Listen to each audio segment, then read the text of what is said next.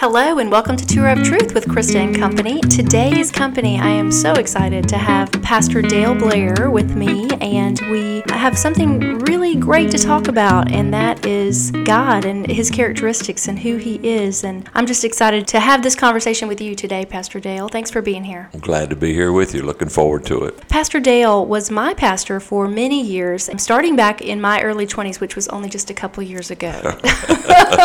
just kidding.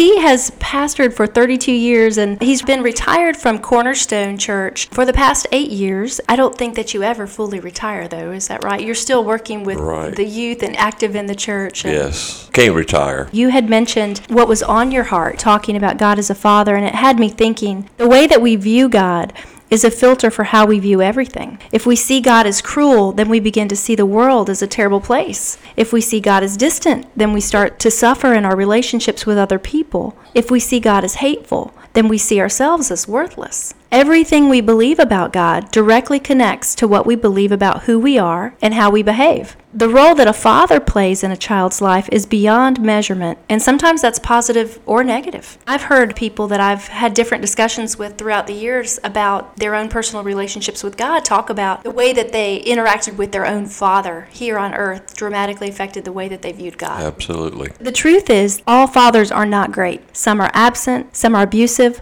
and others are apathetic. Even good fathers can fail at some point or another. But we have a Father in heaven who never fails and doesn't fall short. If there's one name for God that has the power to dramatically transform the lives of believers, it's that we can call God Abba. And he tells us that in Romans 8:15. Abba, the affectionate Jewish word for daddy. To see God as our father changes everything. Yes, it does. I was fortunate. I had a great father. And like you said, a lot of people don't have a great father. But at the same time, when I was growing up, I was raised in church, brought up in church. We were a lower middle class family. My dad's father was a police officer here in Greenville and was killed when my grandmother was pregnant with dad. So he never knew his father. At the same time, he didn't know a lot of what to do, but he worked hard and he loved us, and we knew that. We were in church, we were brought up in church. I'm grateful to him for that. However, during that time, what I heard, and I don't want to blame anybody else because it's my responsibility as a Christian to find out from the Word who God is. But I didn't see God as Father. The message we heard a lot was, you know, get right with God. You got, you know, and it was a sin consciousness kind of a thing. And eventually, when you hear that all the time, just like you were talking about, what you're hearing determines a lot of times what your belief system mm-hmm. is. And so you, we end up with a sin consciousness where all you think, oh, is I've sinned or whatever. And as a young man, you know, you're young teenager, you got hormones firing crazy in your body, you know, and you look at a girl that's good looking and has a nice figure and everything, and oh my Lord, you've committed adultery in your heart, you're going to hell, so you got to go get saved all over again. So that kind of thinking, you can't live like that. Just messed up and you're going to go to hell. That's and right. that, that's not biblically accurate. No, it's not. It really isn't. And that's the way I understood it. I'll take responsibility for that and not blame anybody else. You know, pastors especially, we're doing the best we can. And I just a little side note here for all the church members out there. Listen, pray for your pastor. You know, you may think uh, well, he's, he should do this or he should do that. You don't really know what he should do because you're not in his position. But he's doing the best he can, trying to lead and guide and direct people and help them to grow in their relationship with the Lord. Like you said, people are doing their best to shepherd the flock and preaching truth, but it's it's a large message. It's there's a big story to unfold in the Bible, and so you have to look at the fullness of who God is to really understand it. And sometimes it goes to one extreme or the other. And both sides of that, when you go to the extreme, can be an error. All right, absolutely. For me personally, in my life, I walked away from God for 13 years because it was just a sin consciousness. I, everything was wrong. I couldn't, I couldn't live up to what I was hearing. It was too hard. it was too hard. I couldn't do it, so I just gave up. But after 13 years, when you realize your world is caving in around you and all you're doing is sliding deeper and deeper into darkness and you're trying to fill that hole up or fill that emptiness up that's on the inside, you just can't do it. Maybe strange to some people, but God spoke to me in a bar. Now, back in the day, that was 40 years ago. back in the day, we called them lounges. We didn't want to call them bars because bar had a different connotation to it, you know. So it was a lounge. Because what happens when you go in those places, you know, they're dark for a reason. So you can't see what it's really like. But standing in a bar one night, well, actually, it's a Thunderbird Lounge here in Greenville, South Carolina. I'll never forget it. I mean, I can visit that moment. I wasn't really listening for God. I thought I was chasing women. I don't know what I would have done if I'd have caught one. but so, but I'm there in that bar, and God spoke to me. I wasn't expecting Him to, to say anything to me. You know, I didn't really know much about hearing the voice of God. And He said, What are you doing in here? Before I could answer Him, He told me. He said, You're looking for something, and you don't know what you're looking for. And you're watching all of these other people, and they're looking for something, and they don't know what they're looking for. So, what are you doing in here? And all of a sudden, it was like the light was turned on. I saw this room in the light, and it was it was not pretty. It had a bad smell to it. Your cigarette burns on the floor. There were stains on the floor, but you couldn't see it in the dark. So I set my drink down and walked out. And later on that night, with the enemy trying to convince me to take my own life, God said, "Why don't you pray?" Mm. I, I, love how He pursues you like that. He does. That's amazing. Even when you weren't looking for Him. Yeah. When I did pray that night, it was like somebody took a ton of bricks off my chest. That burden left me, and so from that time, a lot of events happened. I found some scriptures that really changed my life. It's Romans five, where it says, "His love is extended toward us, even while we were yet sinners. Christ died for us." And that began to change my way of thinking about who God is and about what He really is like. I think one of the most uh, life-changing verses for me was 2 Corinthians 5:21. It says, "For He who knew no sin was made to be sin, that we might become the righteousness of God in Christ." It was life-changing because mm-hmm. I began to see that. Wait a minute, God's not up there trying to beat me up. He's not trying to keep you out. He's trying to get you in. Yeah, try, yeah mm-hmm. trying to get me in, and it was an mm-hmm. awesome life change. And uh, you know, you go back, you go back into the book of Genesis in the beginning. One of the great things about God is He is immutable. That means He doesn't change. Now He will change His mind, but His character doesn't change. You know, if Moses and God had ever gotten together in agreement, Israel wouldn't exist.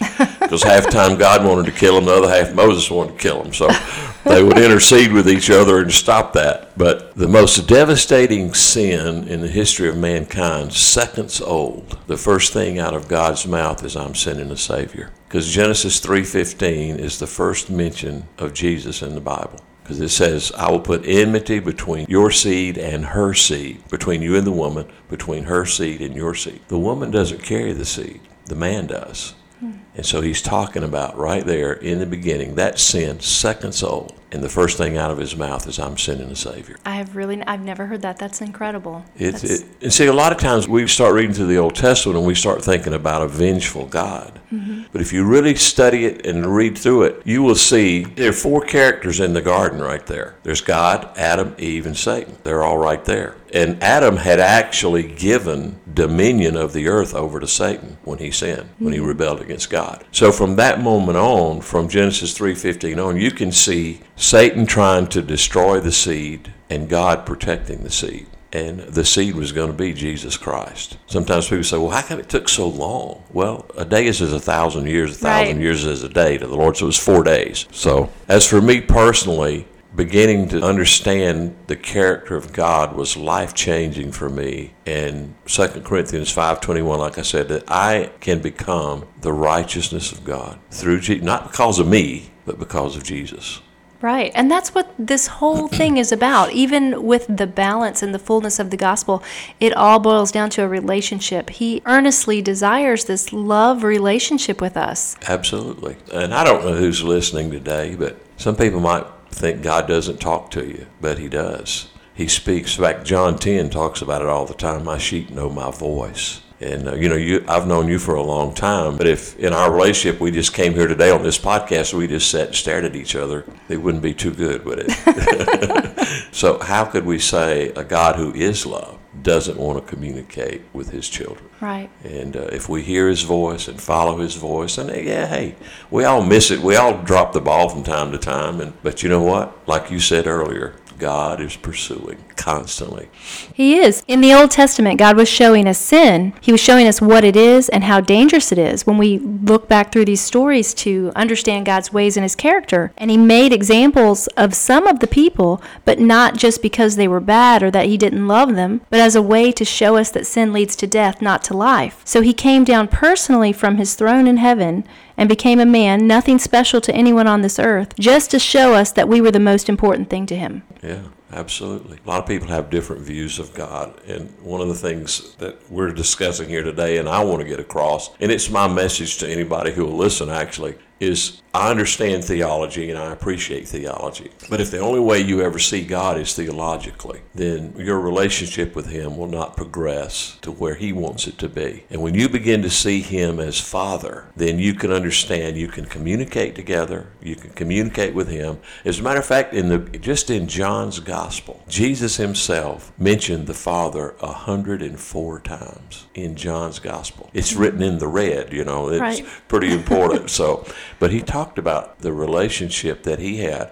And to all those that might be listening to our podcast, and maybe you didn't have a great relationship with your father, I've had people ask me that question. Well, you talk about seeing God as father, but I didn't have a good father. Well, in that case, you've got to look at the relationship that Jesus had with his father. And if you go through the Gospels and you study that, you will begin to see the love that they had for each other. And let me just remind everybody Jesus was humanity and deity at the same time, but everything he did on the earth, he did in his humanity. He did not do it as God. Hebrews says, you know, that he was tempted in all points just like we are. What can you tempt God with sin? No. He was doing what he did in his humanity, and he won a victory in his humanity. And because he did and empowered us with his spirit, you and I have the promise that we can live in victory as well. Yes, and he gave us the example, you know, which was submitting to God.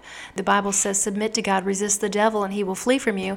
A lot of people will say, resist the devil, and leave off the submit to God part. Right. That's the key. You know, and that's what we saw with Jesus, that he was constantly in prayer, he was in fellowship with the Father, and therefore all of this could be activated in his life. He had authority because of that relationship. That's right. Absolutely. You're exactly right. That relationship that he had. And so, you know, sometimes we think about, I think that there is so much in the body of Christ today, there is so much teaching about sin. And I, listen, sin is a bad thing, I understand. But if we have a sin consciousness, how you think is what you become. And so, you know, a lot of times we think of repentance as being, okay, I got to go down and make a decision for the Lord. And, and I'm sure that has a right place. But repentance really is change the way you think. Yes, the Bible says that we should realize that God's kindness is intended to lead us to repentance. That's our starting point. In beginning a relationship with God, it starts with recognizing that we're a sinner and we're drawn into this knowledge of who He is and that we are a sinner and that we need a Savior. And so we repent before the Lord. And once we are now in this relationship with God, we might have to continue to repent, you know, because there's a process that's occurring as a child of God. We're in a process of sanctification by the Spirit, in that God is revealing things to us and we're growing and learning and being prompted by His Spirit. But as He points out sin in our lives, we recognize it and we repent. And so every time we do that, that's why it says that His mercies are new every morning and His grace is sufficient because His grace is sufficient every single day. You know, we aren't supposed to be living willful lives of sin, treating the grace as a license to sin. But we are most likely still going to sin.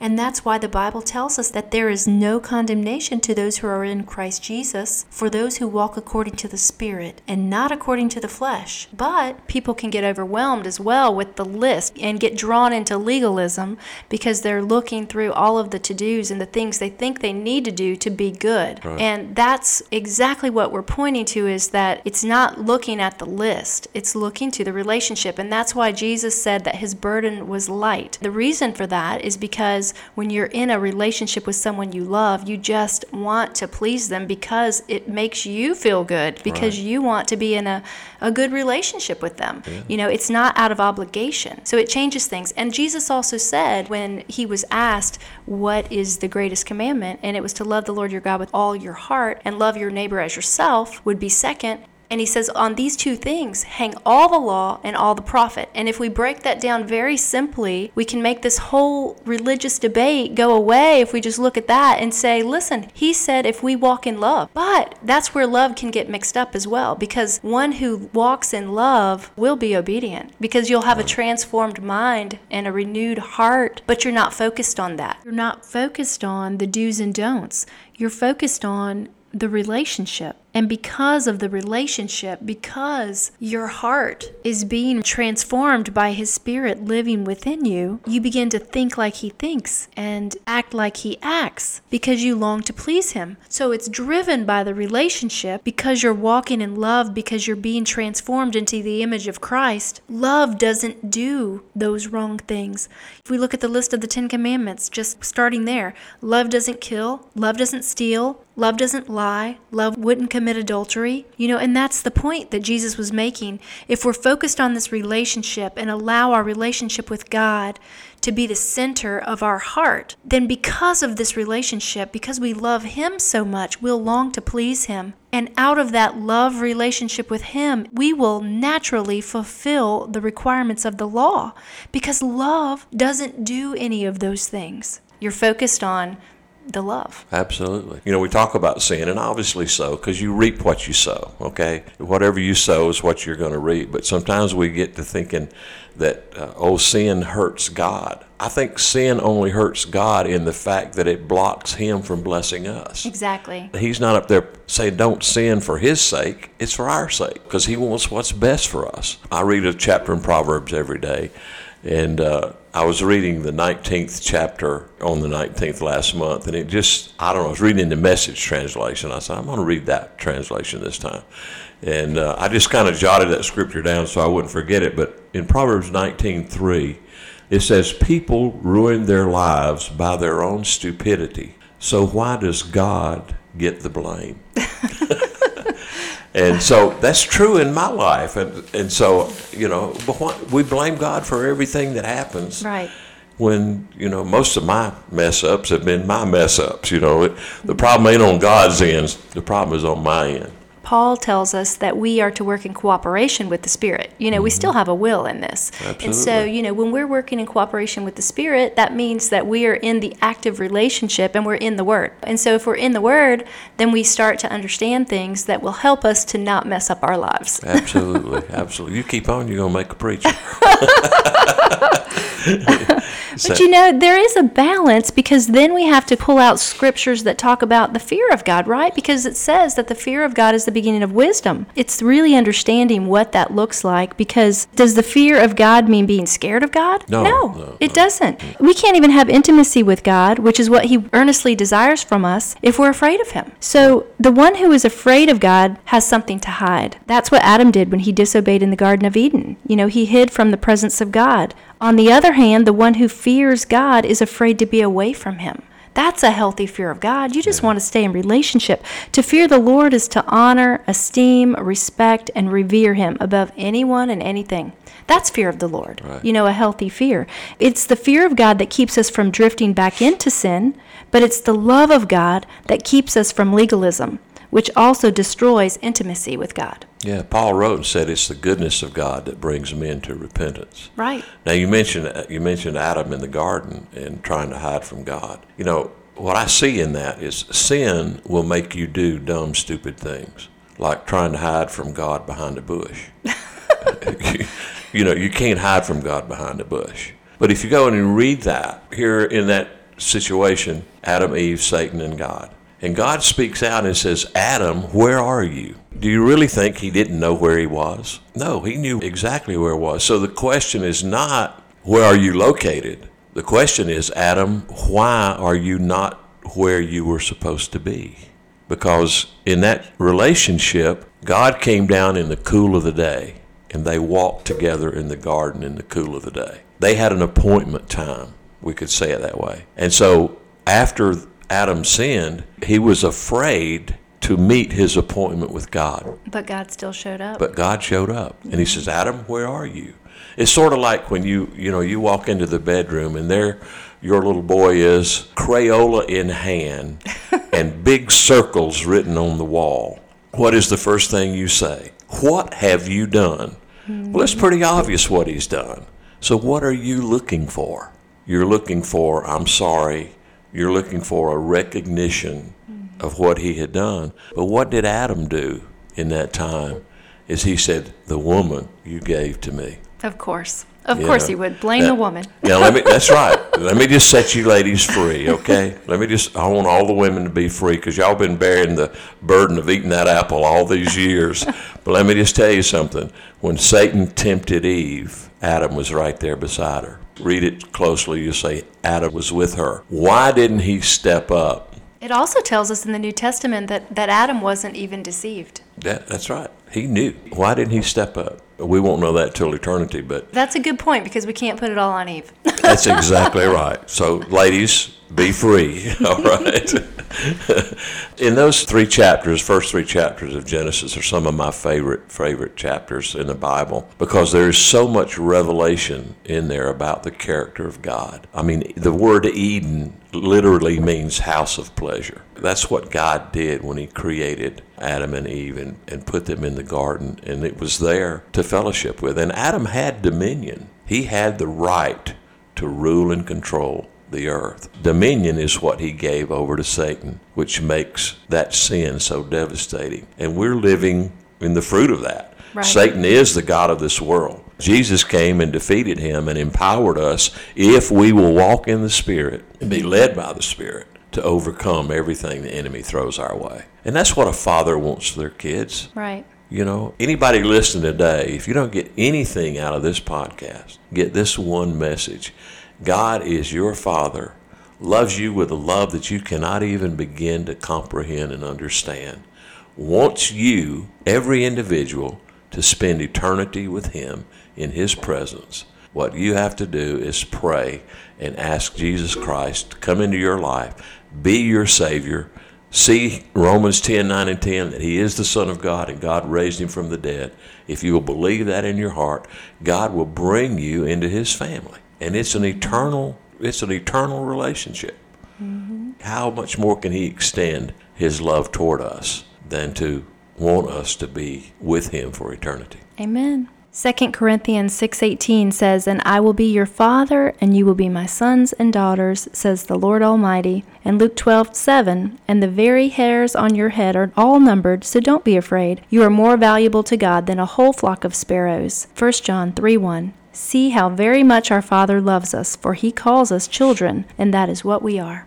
Absolutely. Absolutely. what a great relationship. It really is. You know, just like me, it's just my story, how I grew up not understanding who God was. And when I learned that, it was life changing for me and has become my life's mission to share it with whoever will listen. If you listen, I'll tell you about it.